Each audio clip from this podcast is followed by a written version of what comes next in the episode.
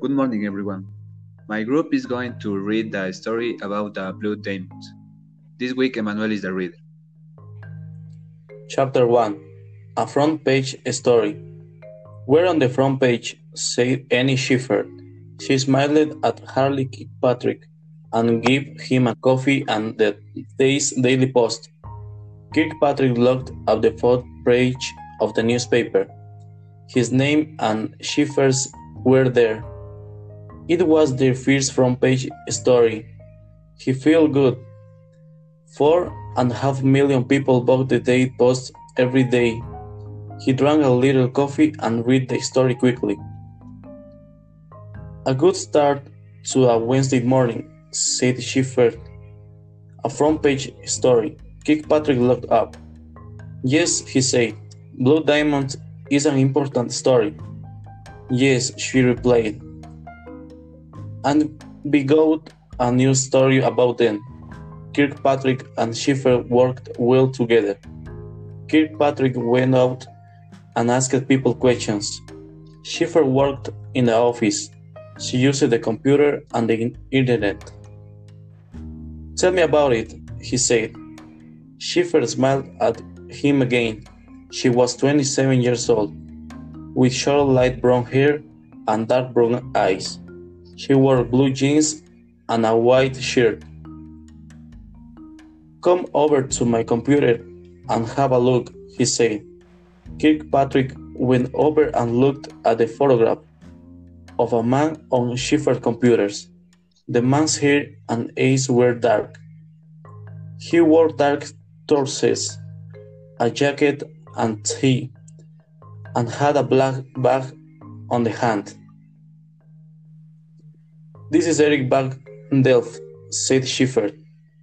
He's 36 years old, half Belgian, half African. He's a Britney now. He came into London yesterday evening from Lagos in Nigeria. And who is she? asked Kirkpatrick. What does he do? Well, he's a businessman, replied Schiffer. He buys and sells things in many countries. Some people think he also buys and sells guns and blue diamonds. Kirkpatrick looked at Schiffer. I had a look on the internet late yesterday, he said.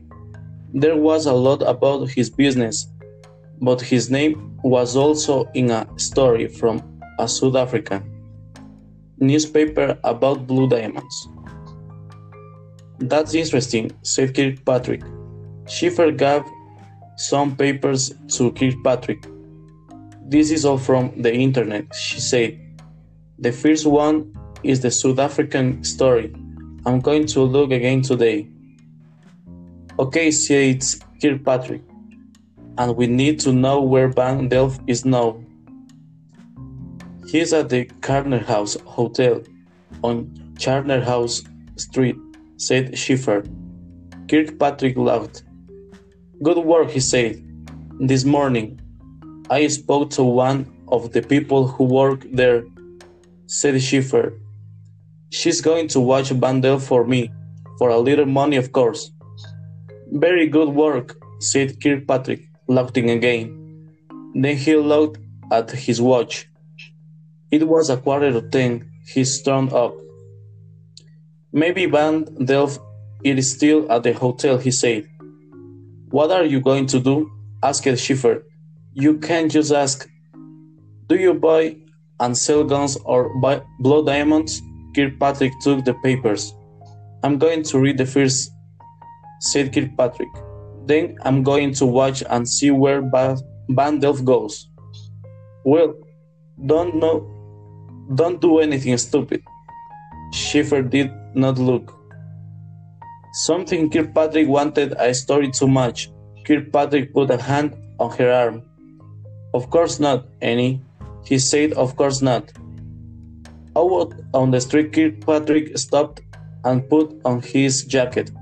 The Daily Post was on Fleet Street in London. At one time, all the important British newspapers were on Fleet Street, but now only the Daily Post has an only office there. The other newspaper well on the, in the East London. Fleet Street was not far from Charterhouse Street, and it was a warm October day. Kirkpatrick started walking. He needed some time to think about Van Delft, and he needed to read the newspaper from Schiffer.